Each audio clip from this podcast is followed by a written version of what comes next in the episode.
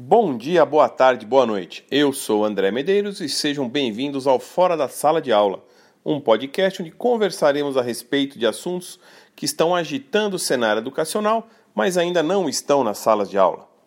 Hoje, no Fora da Sala de Aula número 11, falaremos de programação neurolinguística um outro tema importante que ainda é pouco discutido. Tive uma introdução que vem a ser programação neurolinguística quando cursava meu primeiro mestrado, mas de uma forma bem específica. Na época, utilizamos os conceitos da programação neurolinguística aplicada a vendas, utilizando poucos conceitos para que vendedores tivessem melhores resultados. Basicamente, a ideia era o vendedor reconhecer através das atitudes e posturas do consumidor o que ele, entre aspas, estava pensando, o que ele queria. Feito isso, o vendedor utilizava de suas técnicas de comunicação para finalizar a venda. A programação neurolinguística mostra que, por trás de nossos comportamentos, existe uma estrutura interna de pensamentos e emoções que impactam diretamente as nossas ações e, consequentemente, os resultados que alcançamos em nossas vidas. O objetivo da programação neurolinguística é identificar os padrões linguísticos e comportamentais utilizados pelas pessoas e poder aplicá-los e posteriormente ensiná-los, obtendo melhores resultados. A programação neurolinguística é um conjunto de modelos, técnicas e princípios fundamentados em três pilares: programação, que são mecanismos ou esquemas inconscientes, rotinas instaladas, neuro, fisiologia, emoção, sensação, cinco sentidos e representações internas, e linguística, estrutura linguística, pensamentos, crenças e valores. Por trás de toda ação existe uma razão, um motivo para agirmos. Se buscarmos gerar uma mudança no comportamento de uma pessoa, ou seja, na sua atuação, precisamos compreender primeiramente o motivo da pessoa agir da forma que age, o modelo de mundo dessa pessoa, o que chamamos de modelos mentais. O problema que encontramos referente aos nossos modelos mentais é que a maioria é inconsciente, ou seja, não sabemos que possuímos um determinado modelo mental. E isso faz com que muitas vezes hajamos de determinada maneira sem nem saber exatamente o motivo. A programação neurolinguística permite compreender melhor nosso funcionamento interno, identificar nossos modelos mentais para que possamos questioná-los, refletir sobre os mesmos e, se é preciso, reprogramá-los. E o nome programação vem no fato de que, a partir da nossa história de vida, somos programados a ter determinadas crenças e modelos mentais que impactam o nosso comportamento. Olha aí as crenças aparecendo novamente. Como já disse em episódios anteriores, essas crenças fundamentadas em nossas histórias de vida, em nossos interesses e nossos valores, fazem com que cada um de nós enxergue o mundo de formas distintas, fazendo com que nossas reações sejam diferentes dos demais, influenciando nosso relacionamento interpessoal. Olha aí outro assunto que já discutimos em episódios anteriores. Tecnicamente, a realidade externa de um evento é igual para todos e recebemos as informações através dos nossos canais sensoriais, neuro, que passam por filtros, programação e formam uma representação interna para a pessoa. Essa representação interna gera um estado na pessoa, ou seja, leva a diferentes emoções que acabam interferindo na fisiologia e também nos comportamentos, nas ações dessa pessoa, tanto aspecto verbal quanto não verbal a linguística. Essa definição, para quem tiver maior curiosidade, está no site da Sociedade Brasileira de Programação Neurolinguística. Por hoje é isso.